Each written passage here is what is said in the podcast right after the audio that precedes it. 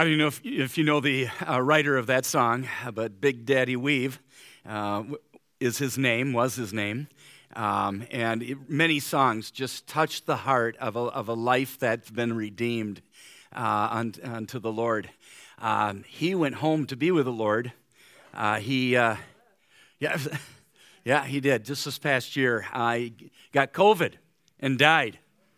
And, uh, you know, as, as uh, Ryan was singing that song and leading that song, I thought to myself, um, what a great gift that was to him. Um, our country is going into a place that it never has been before, to a deception it has never gone to. And those that die are the ones in Christ, are the ones that are gifted. They don't have to endure it.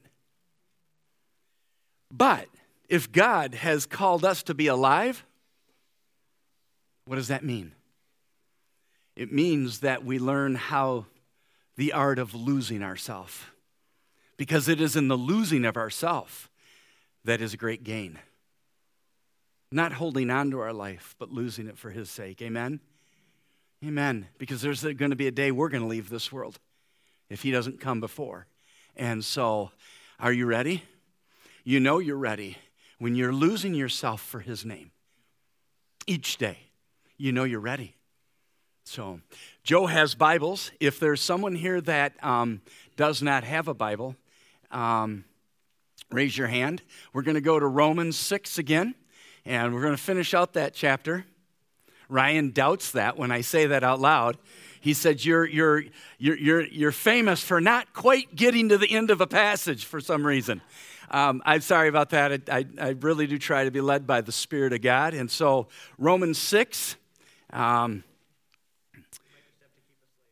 yeah. yes. Yes. The snow is slowing down, so we won't have to worry about driving home, it doesn't look like. But Romans 6.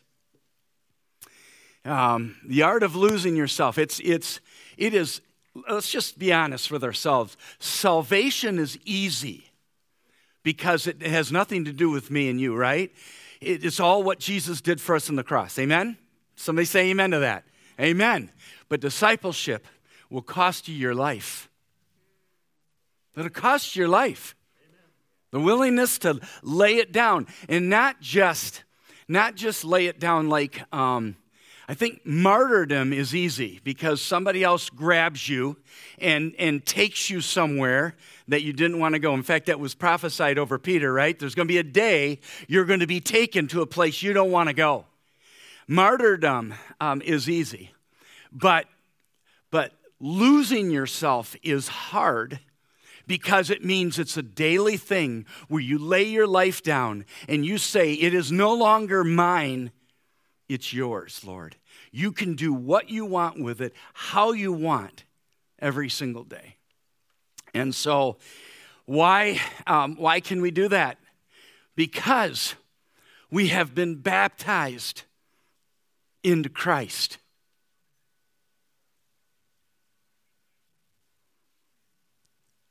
Our life is, is, is in, in the water picture, right? We go under as Christ went into the grave, so we go under and die to ourselves. And then we and then we lay down our life on a daily basis. And that, I'm be honest with you, this is the hardest thing you're going to do as a believer.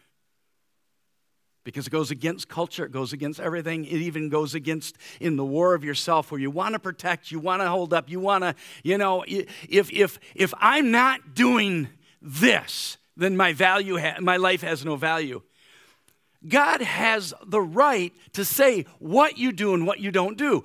As a believer, is that true? Yes, he does. He has the right to tell you what to do, where to go, how far to jump, and when. That, for, a, for an American Christian, that is so hard. That is so hard.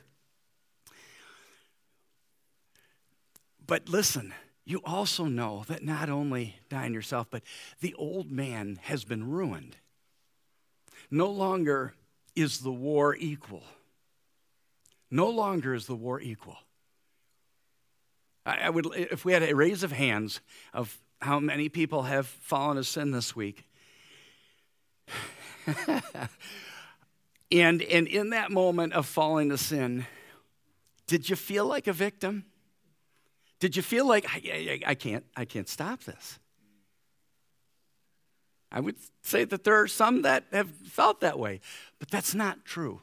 Not according to the passage we read yet last week. The old man is ruined.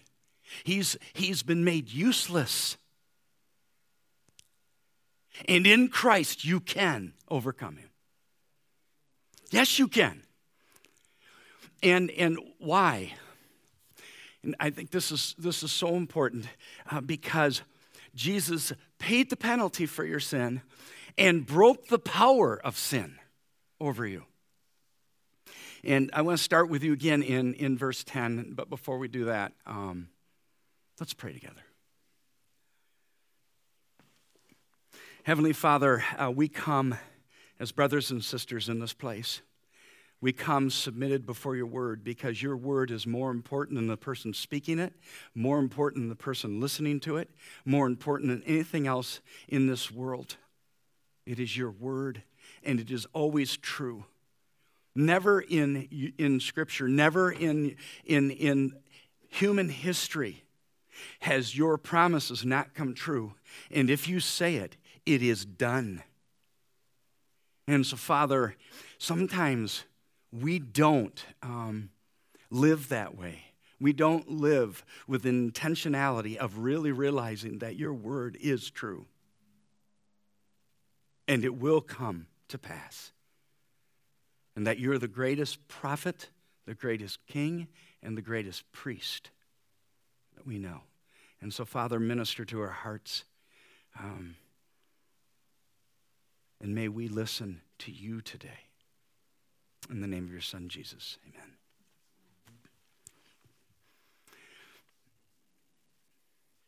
So, verse 10 says that says this, and I, would said last time to you, you ought to memorize this verse. It says, The death he died, he died once for all. He died to sin, excuse me. Yeah, the death he died, he died once for all, but the life he lives, he lives to God. This is such a, such a pivotal verse because it talks to us about the fact that um, when Peter tells us that in, in, the third chapter, the 18th verse, for Christ also suffered once for sin, the righteous for the unrighteous, to bring you to God. He was put to death in the body, but made alive in Christ, made alive in the Spirit. You know, I find it interesting that people say to me so many times, I can believe grace for other people, but I can't believe it for myself. And, um, uh, and so it, it's this attitude of, um, of, of that fact that as you look at your life, that you struggle with seeing grace in it. Um, we have to remember that grace is a gift. It is unmerited favor. Nothing I can do to receive it, it's unearnable. Nothing I can do to keep it, it's unworkable. I live out the grasp of grace when I realize that it's God who's put me in the place of grace and nothing else. And if, if you look at the verse, it says that, that he died uh, once for how many? All. Does all mean some, a few, or all? All. Huh. It does. It means all. And so that means you. We've been painting this picture in front of you, and we're going to continue to paint it. Uh, Linnea uh, has agreed to, to paint uh, with us. And so as we continue this, not only does that verse say that he died once for all, but the life he lives, he lives for God. This is the, this is the power of this verse, is the fact that Jesus Christ is the light. He is the light of life. You remember Genesis 1, it says that in the beginning God created, right? God created the heavens and the earth. I just want to read that to you, just to remind us. In the beginning, uh, God created the heavens and earth. Now the earth was formless and empty, and darkness was over the surface of the deep. And the Spirit of God was hovering over the waters. And God said, Let there be light. Let there be light. And there was light. That's what connects us to John 1 when it says, In the beginning was the Word, and the Word was with God, and the Word was God. He was with God in the beginning. Through Him, all things were made. Without Him, nothing was made that has been made. In Him was life, and that life was the light of all mankind. Jesus Christ is the light. That's why um, she's going to paint light beams off of that cross because Jesus Christ passed through that cross. He didn't stay dead, he rose again from the grave. And in him became the light of all life. The light of all life. So, verse 10 becomes the pattern for the art of losing oneself. Since Jesus died for once for all, he's calling us to die once to all our sins. That means we stop playing with our sin. We stop, holding on to it. We put it in the casket of surrender and bury it. This does not mean that you'll ever never sin again. But it does mean that as you have surrendered it to God honestly and give the rights to, for Him to destroy it, He will. And you'll see that grow in your life. The second part of the pattern is that your life is now solely God's. Your job unto God, your future plans, your retirement, your everything, He gets to tell you what to do with it. It's no longer, you have lost your ability to make your own decisions. Now, this does not bode well with Christians in America. We like to hold on to our own decisions. You have that right as a believer. That's where we diverge from America. Our life is His. Now, what gives Him the right to do that? What gives Him the right to do that is that He is the incarnate God. Incarnate God means that um, carnate means to make flesh, in means to cause something to be something. He possesses a glorified human body. He bears the nails marks today, and he completed that which disobedient humans left uncompleted. Jesus will remain fully God and fully man throughout all eternity. And he showed that as his presence of the incarnate God throughout Scripture. For he first showed himself to Mary, he second showed himself to disciples on the Emmaus Road, which he kept them from uh, um, recognizing him at first. He appeared to the disciples and he breathed on them and said, Receive the Holy Spirit. He appeared to Thomas, who doubted, and he forgave and, and forgave him, and, uh, excuse me, that he doubted and showed him who he was. He came to Peter on the shore and he forgave him. Over 40 days, he showed himself to 500 people he appeared to Stephen to give him the strength to die. He appeared to Saul to give him the strength to go from knowledge to relationship. Paul, he, he taught Paul for three years in the desert of Arabia. And guess what? He appears to us in the book of Revelation. You know why people are afraid to read Revelation?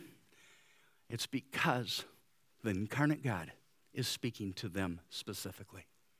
He said this. He said, "Here I stand at the door in, in Revelation 3:21, and I knock. If anyone hears my voice and opens the door, I will come in and eat with that person and they with me." He is still appearing today. This church actually experienced um, the appearing of the incarnate God through a Muslim who came in one day during a prayer meeting. And he said that Jesus had appeared to him. And as he was driving by these windows, he looked in them and he said, I have to go in there with them. And he came in and he spent some time praying with us. He is appearing today. He's the incarnate God. And his presence is here today.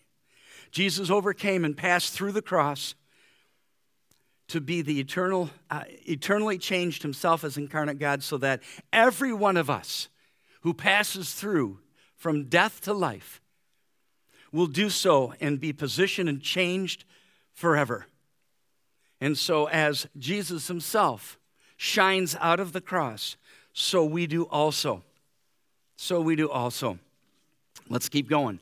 It's in here. Verse 11 says this it says, um, so, so how do we change? Three ways. We change mind, heart, and will. First is the mind. Look at verse 11. It says, in the same way. What does he mean by that, in the same way? Paul is calling us to return to what he just spoke to show us two things. First of all, what we can know, and second of all, what our life can be certain of. Look at, look at the verses. Verse 3 says, Or don't you know? Talking about belief. Verse 6 says, For we know. For we know. Verse 8 says uh, that we believe. Now that if we died with Christ, we believe that we will also live with him. In verse 9 says, For we know that since Christ was raised from the dead, he cannot die again. What do you know? You're driven by what you know. Your life is driven from what you know. What do you know? According to Paul, we can know been baptized with Christ. We can know that we rise again from the dead with Christ. We know these things. But he goes one step further. Not only what you know, but also be certain of this. Verse 2 says this it says, We are those who have died to sin. It's a certainty. There's a certainty that we have died to sin. And then also that um, in verse uh, 5, um, it says this For if we have been united with him in death like this, we will what? certainly be united. Certainly. And then verse 7 um, says, Because anyone who has died has been set free from sin. And so there is this, this knowledge, but also the certainty of life that we can go on believing that what has happened in Christ has happened in us. And yes, it's a growing thing. And yes, there is still a war going on. But we can know this. Our mind, our mind can know this. Um, one of the things that I have dealt with with people the most is the fact of what they think so drives their life.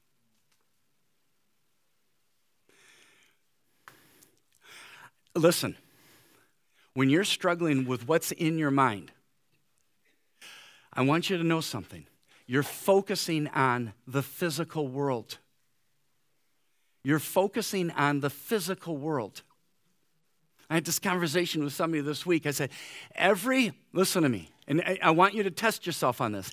Every argument that you have against the Spirit of God and against the change in your own heart comes from what you see, what your, what your mind thinks of in this world.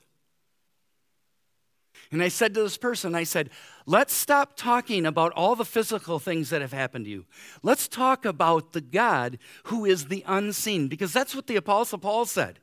He said, We're not focusing on what's seen, we're focusing on what's unseen, because the seen is going to be gone, but the unseen remains for all eternity.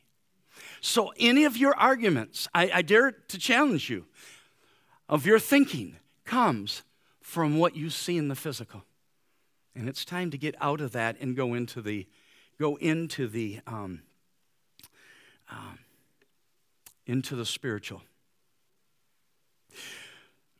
So, when we are having a hard time believing God for our salvation, we are speaking out of, as, as people of God, we are speaking out of disobedient rejection instead of unbelief. Hosea, speaking on God's behalf to the rebellious people of Israel in the fourth chapter, the sixth verse, said this My people are destroyed from lack of knowledge. Listen to this from lack of knowledge. Why? Because they didn't know? No, because they have rejected knowledge. When you keep your mind in the, in the physical and you aren't willing to say, What do I know about God? And you are, you are rejecting His Word, which is of spiritual reality in your life.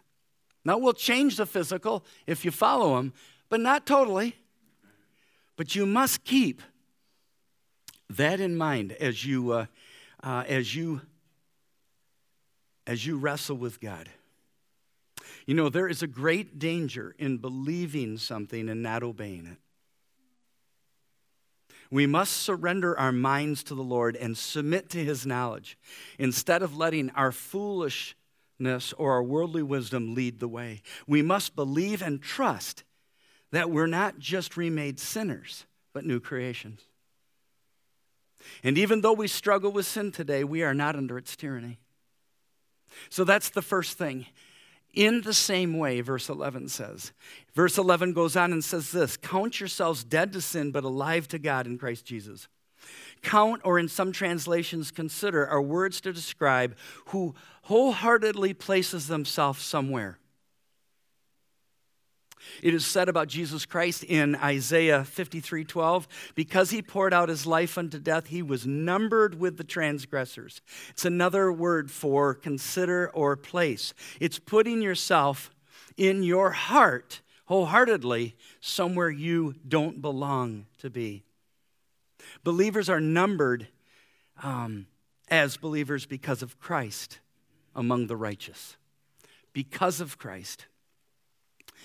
Just like Jesus didn't deserve to be numbered among transgressors, so we do not deserve to be numbered as righteous. But because Jesus was willing to be numbered with transgressors, we can consider ourselves numbered with the righteous. Does that make sense to you? It, it's transformative. It's something that we need to know in our hearts. Um, the, the Bible said He made us to be righteous. He made us to be righteous. Now, when we hear this statement, um, we know it, we might know it in our head, but we're struggling to receive it in our heart for four reasons. First, because we don't know the gospel truth. And uh, in, in America, which is interesting, we're probably uh, one of the leading uh, illiterate countries with the Word of God that we have ever been in our history. Um, so that's the first thing. Second is that Satan is working hard to keep hopelessness in your heart. Even though you may know the gospel truth, he wants to keep you buried under what you see instead of what he has told you. Third, we continue to try to observe a spiritual reality in the physical world. The fullness of our resurrection will not happen until we see Jesus face to face. But we keep using the physical to determine what's in the spiritual. We've got to stop that. And fourth, the battle of sin puts a constant contradiction to the truth. That when you fall to sin, that it must not be true about me. And that is a lie. Until our hearts receive the truth and our minds see, that our minds see, will never bend our will to God's will. We pray, let thy kingdom come and thy will be done on earth as it is heaven. Do you know that why God's will is done in heaven? Because, because the angels absolutely are wholeheartedly in for God's work. They're all in. And that's what he's calling from us. He's calling us to be all in. And so that is where we go next. And that is where 12 through 14 talks about. Listen to the verses. Therefore, do not let sin reign in your mortal bodies so that you obey its evil desires. Do not offer any part of yourself to sin as an instrument of wickedness, but rather offer yourself to God as those who have been brought from death to life, and offer every part of yourself to Him as a as an instrument of righteousness. For sin shall no longer be your master because you're not under the law, but under grace. I want you to notice that three times he says in these verses, uh, verses offer. Um,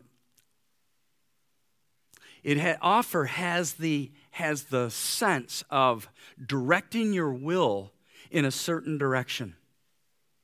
Now, this word should offend us. It should make us angry because Satan has worked real hard to teach us that we are under the tyranny of sin and that somehow we're victims. So when we sin, we're kind of victimized by that sin to do what we're doing. And God is saying, in Jesus Christ, you have been set free from the tyranny of sin, and you absolutely have the strength and the power and the ability to choose what's right, to do my will, to follow me. Do we believe that?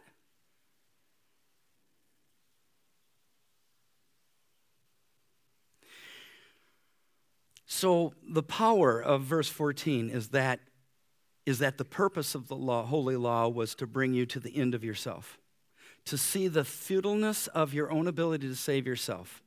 The power of grace is to reveal that what Christ did on the cross was so powerful that you are set free to live in righteousness.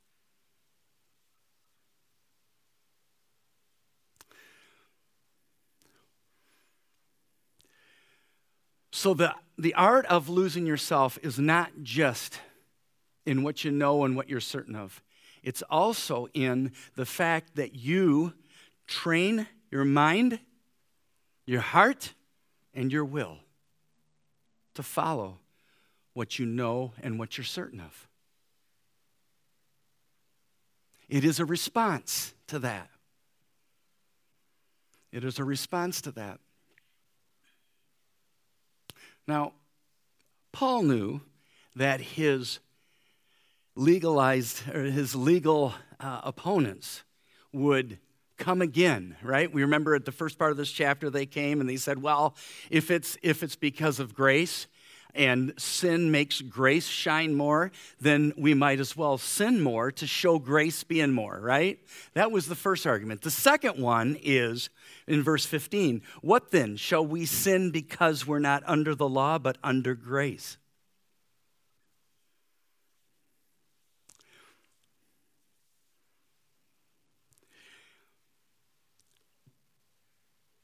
If grace, so basically what this is saying, if grace and not the law, then we are free to live a lawless life.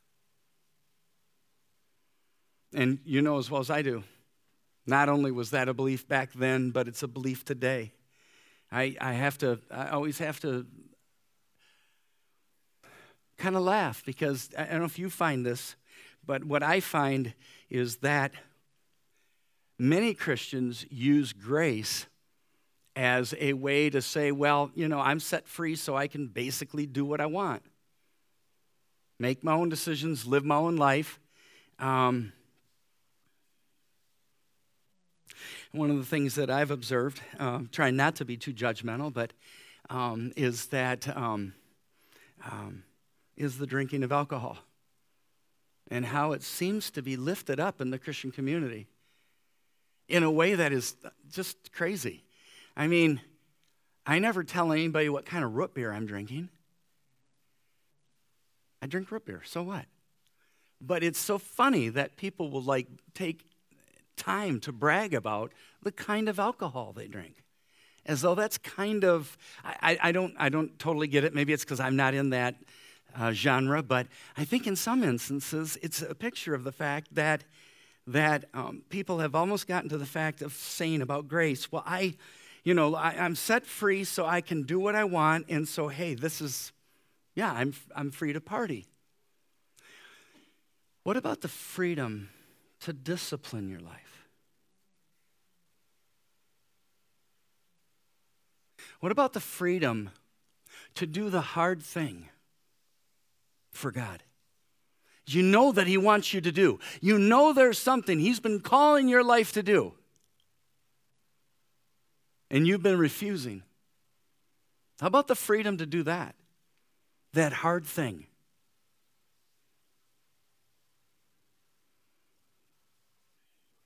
Paul said, Paul said that um, that he disciplined his body, that he beat it with many blows and made it his slave. Why? So that at end, he would not lose out on what he'd been preaching to others. Part of the art of losing herself is a life that is disciplined before the Lord. Yes, yes, yes, all things are permissible. But not all things are beneficial. All things are permissible, but I will be mastered by nothing. That's true freedom. It's the freedom that comes by being a slave to righteousness. There's always an argument that I have with people. They talk about free will. And I say, I say uh, do you have, do, does, does every human being have free will? Yes, they do. Does every human being exercise free will? Absolutely not. Especially when you, when you really understand the Word of God and the fact that you were born a slave to sin, how much free will can you demonstrate outside of Christ? I think that a life in Jesus Christ is the greatest place where a human being can live not only free, but demonstrate their free will. Because now you truly have a choice. You truly have a decision to make away from sin and, God, and into God's will for your life. And so, and so, he, so Paul, he goes into that argument about um, slavery to righteousness. And in verse 16, he lays down the principle that Jesus taught in Matthew 24. Listen to it. He says, Don't you know when you offer yourselves to someone as obedient slaves, you are slaves to the one you obey? Whether you are a slave to sin, which leads to death, or to obedience, which leads to righteousness. Do you remember what Jesus taught in Matthew 6 24? He says this No one can serve two masters. E- either you will hate the one and love the other, or you'll be devoted to the one and despise the other. You cannot serve both God and money. So wake up! Don't let that go by.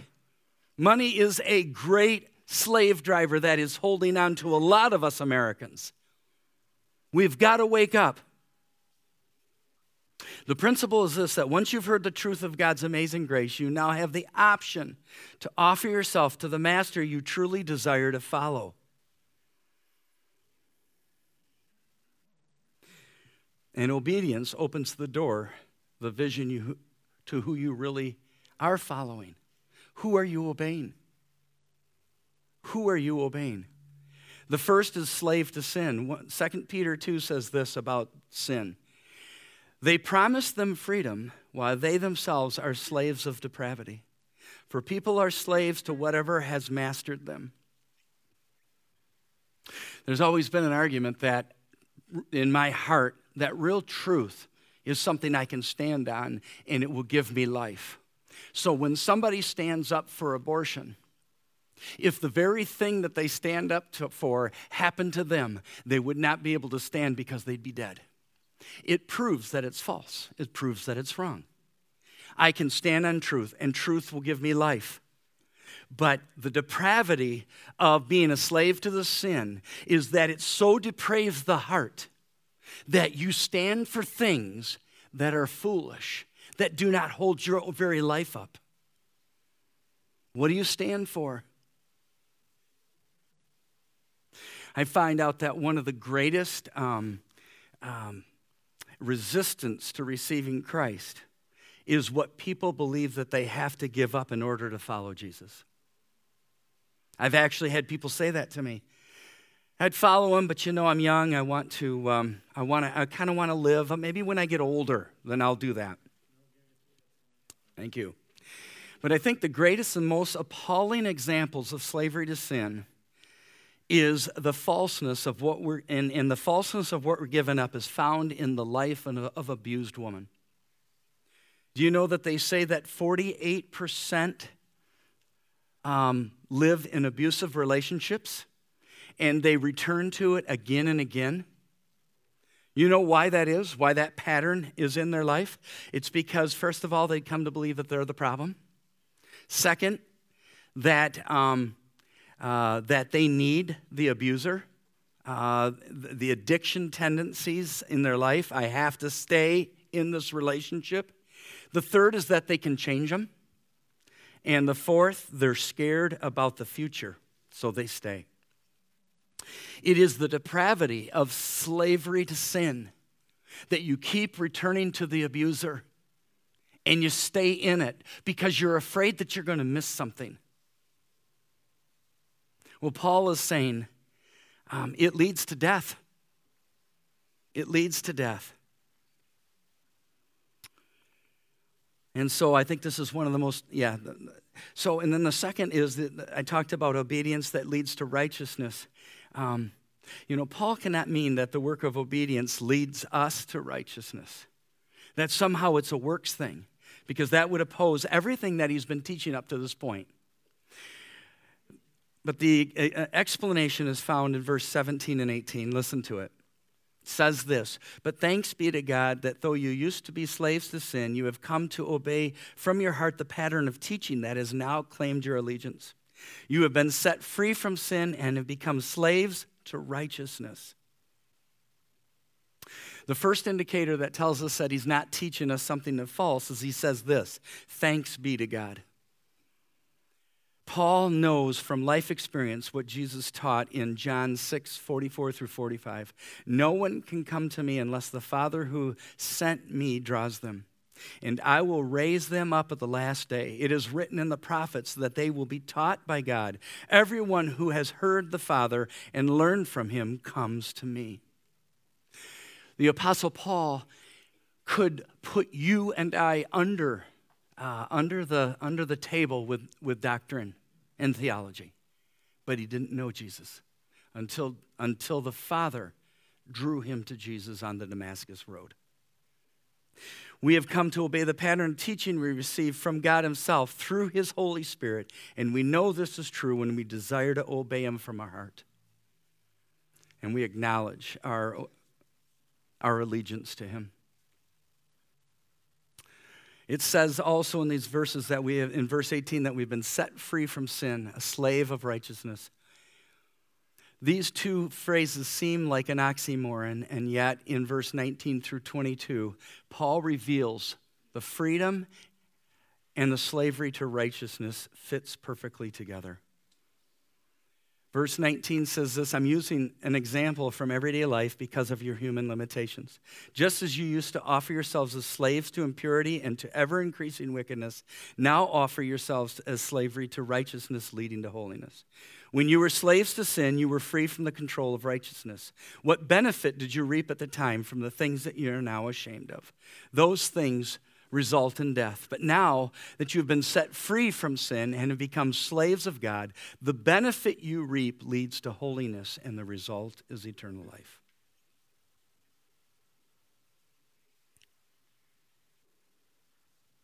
This is where Paul is, is calling us and his listeners to reflect on their life. It's a really great time for you to kind of look at your own life and to say, okay, okay, um, think about the times you've been given uh, yourself to sin and the times that you have been given, uh, given yourself to the righteousness of God. Think about how they affected your life. You all got examples? Times that you have given yourself to sin? times that you have given yourself to God? What's the difference? What's the difference between the two? Go ahead. Misery and peace. Yeah. Jay? Yes. Healing power that only God can do. Yeah. Go on. Yeah. Yeah. Yeah. Shame and acceptance. So true. When you talk about death, what do you mean by death? Because you're not dead. I mean, you're here. What do you mean by death? Okay. Okay. And when you've given in to sin, what has happened that, that reveals to you that there is death in it? What have you seen? Brokenness, brokenness in relationships. Yeah. Yeah. Brokenness in jobs. When you haven't done something you know you should have done and it was sin for you. Maybe somebody in this room has lost a job because of that. Yeah, brokenness, separation. Yeah, you guys get it. And so, this everyday life example, and that's exactly what he says that in verse 19, he's really talking about death or life. Offer slaves to impurity and ever increasing wickedness, he says. He's talking about not only the motive of your heart, which is impurity, um, which then your thoughts take you captive. But he's also talking about action, the increasing wickedness that comes from an impure heart. I think I find, I find it interesting that he says increasing because sin never stays stagnant, never does. It must grow that it can continue to feed off the life of the host. Proverbs 14, 16 says this For they cannot rest until they do evil. They are robbed of sleep until they make someone stumble. And that can be themselves. Have you ever lost sleep because of wanting to do something evil? It's true. Sin robs life from the host, even in robbing them of sleep. But here's where slave to righteousness that leads to holiness. Holiness is, is to be set apart, but it's set apart for what? It's set apart for a purpose. Ephesians 2:10 says you are God's workmanship created in Christ Jesus to do good works. And these things he's what? Prepared in advance for you. Guess what? Even as a believer, you're not smart enough to come up with your own works. But you're also, again, it's your knowledge and it's your certainty. There are some people, even in this room, that feel that their life has been ruined beyond usage. Yes, you do. I know. But it's not. Turn to Him today. Turn to Him today and watch how He will begin to move you into the purposes that He has. Not only setting you apart in holiness, but setting, setting you apart for a purpose. Setting you apart for a purpose. This week, I, I want to keep this under wraps, but this week somebody was challenged with a new purpose in their life to take a leadership position, and they accepted that. They accepted. They had no idea that was coming. They had no idea but God said, I have a plan for you. I have a good work for you to do. And they accepted it. You have no idea what God has in, the, in your future. So stop trying to organize it. Stop trying to make it happen. Stop trying to push yourself into it. Let God bring you. Your job is just, is just mind, heart and will to come before God and just to receive what He has for you. The second example, so not just death and life, is the first example, but the second one is the benefits that you receive. And I heard it out there. Freedom from righteousness equals slavery to sin. There's no middle ground. We don't have good people that don't know Jesus Christ. We have lost people that don't know Jesus Christ. And they're under slavery to sin. So, slavery to sin's benefits is shame. You can personally testify to the truth of this statement uh, that every act of sin brought shame into your life. Amen? Amen. But it also death, and then we talked about that death of relationship. But Paul takes us from slave to righteousness to slave to God, which I think is very important. In fact, Lindy and I talked about this before, and, uh, and she, was, um, she was talking about how to spell righteousness. And I said, you know what? Why don't you just spell God? Hey, and so we, hey, hey, I have spelling issues too, so I'm on the same level. I'm on the same level as you. And so, um, he takes us from slave to righteousness the slave of God. Um, this may seem obvious, but it's important. You see, in God's economy, like I said, there's only two realities slavery to sin or slavery to Him. The first we are born into, the second we are reborn into. God's purpose of redemption for mankind is not so that they can do what they please, but they can do as He pleases.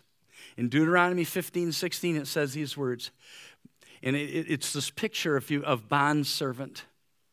And it says this But if your servant says to you, I do not want to leave you, because he loves you and your family and is well off with you, then take an awl, push it through his earlobe. So, you women with, um, with earrings, you weren't the originator of this, and it didn't originate with men or women, maybe.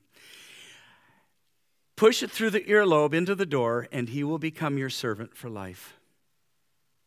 The Bible teaches us that true freedom comes from knowing the truth and the truth setting us free.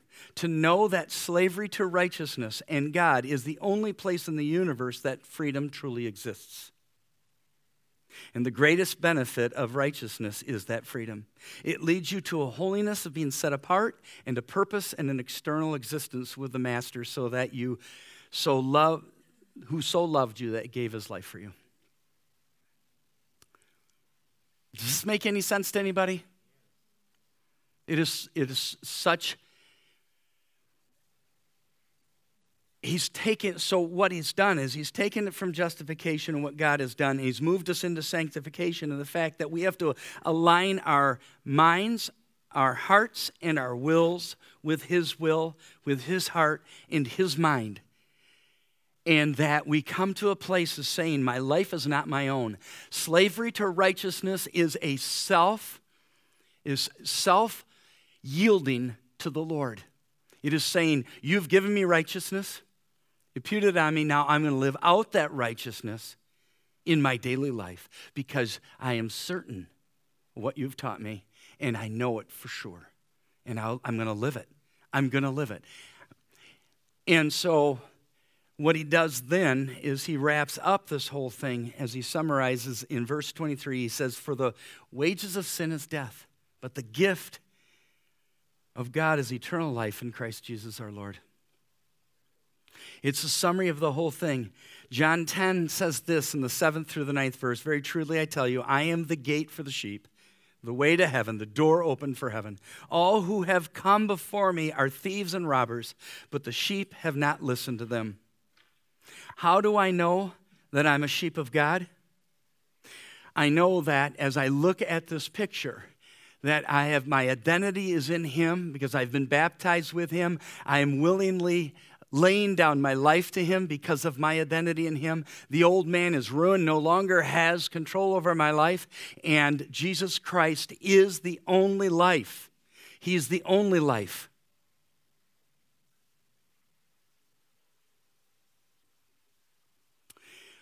Dietrich Bonhoeffer was a pastor in Germany.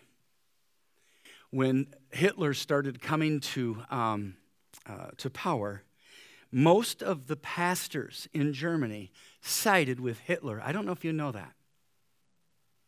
They thought he was doing a good thing. And Dietrich Bonhoeffer struggled with it.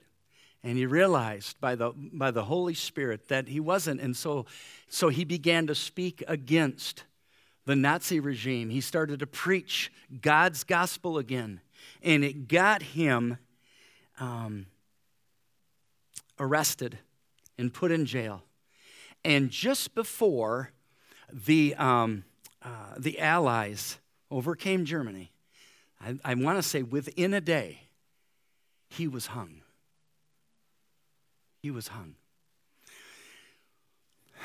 But you know what being in prison for the gospel taught him? Taught him about cheap grace. He wrote a book, The Cost of Discipleship, and he, he addressed cheap grace. He said, Cheap grace is a grace that is accepted without the cross of Jesus Christ, without the blood of Jesus Christ, and without the resurrected Jesus Christ. Cheap grace says, I get into heaven, but my life is my own. I can do whatever I want with it. and in prison, knowing he was probably going to be killed, he opened a picture up to all of us that this life in Christ is about yielding our minds, yielding our hearts, and yielding our wills to Him. It's about the fact of willingness to be to be identified as slaves of righteousness, slaves to God. My life is no longer my own. It's his to do whatever he wants with it.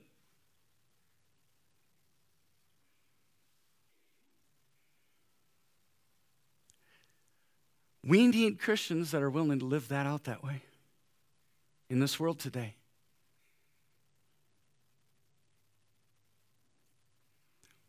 I'm reading a book called um, Fan the Flame, and it's by Jim Cymbala from the Brooklyn Tabernacle. And he asked these questions, and I thought it was a great way to end this. He said this He said, um, Jesus Christ has come, He's given His life for us, He has saved our hearts. God did this because God wants us with Him for all eternity. In fact, Jesus told us in John 14 that, that He is making a place for us and that He's going to come back and take us back to where He wants us to be. Jim Cymbala says this So, why has He left us here?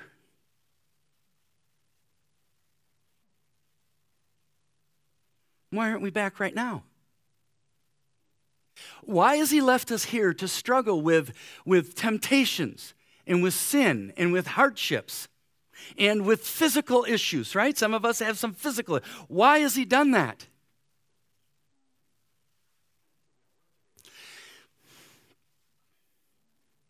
We got work to do. That's why he's done it. He isn't left here for your comfort. He hasn't left you here for uh, so that you can have anything that you want, so that you can live the life that you want. He left you here because he has work for you and me to do. And he has predetermined it before we were born. Now, the question is this in regards to sanctification, are you are you identified? Everybody here, are you identified with Jesus Christ? Is he your Lord and Savior? Identified to his death? Are, uh, is that you? Is that you? Have, have you yielded your mind to his knowledge? Have you yielded your heart? Are you all in? And if you is your life in a place that when he wants you to do something, it doesn't matter what it is, you're doing it because you're living for Him and not yourself. Because Jesus Christ is the way, the truth, and the life. There is no life outside of Jesus Christ. You, amen? There's no life. You've experienced that. Before you were saved, you experienced what life was before Jesus. And it brought shame and it brought death. Amen? So in Him is life. There's hope, there's peace, there's joy. And He wants you to share it with the world.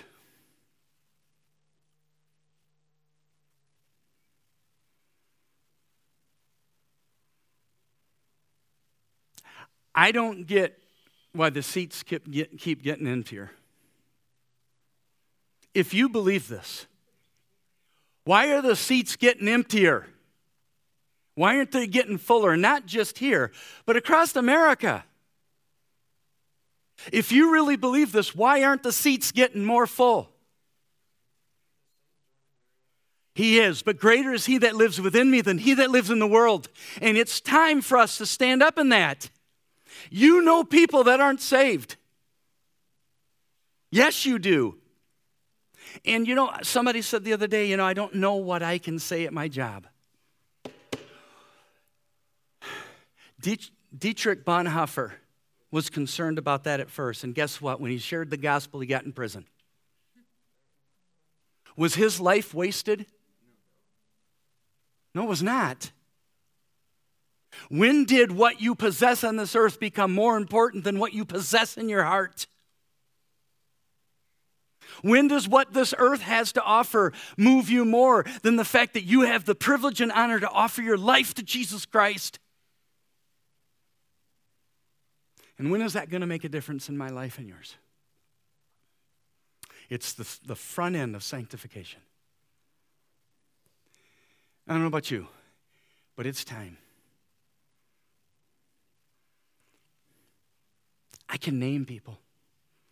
Tyler, young lady, so needs Jesus Christ. Daniel, young man from Sudan, so needs Jesus Christ. Lauren, a young woman who works at, at, um, uh, at Millbrook TAC, so needs Jesus Christ.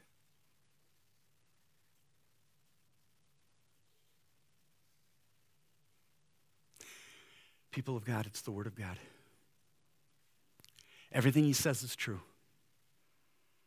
Will you submit your mind, your heart, and your will to it and stand up and tell somebody this week and live it out where you're at, even at the, the, at the possibility of losing your job? Will you stand up for Jesus Christ with your neighbors, even at the detriment of losing your reputation with them because now they know you're a Christian and somebody to be hated? Will God find you doing his good works? Because you're all in. It's the art of losing yourself. But there's a freedom there, people. There's a freedom there that is awesome. May your heart be moved as well as mine. Amen. Stand with me as we pray.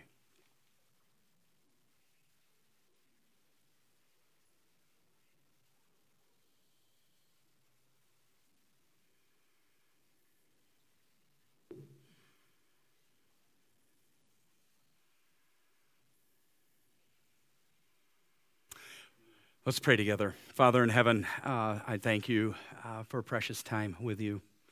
I thank you, Lord, for this family that you have uh, put together, Father, um, a ragtag group of people that, uh, that you drew from so many different places for the purpose of bringing them in this community so that we could share the gospel with those around us.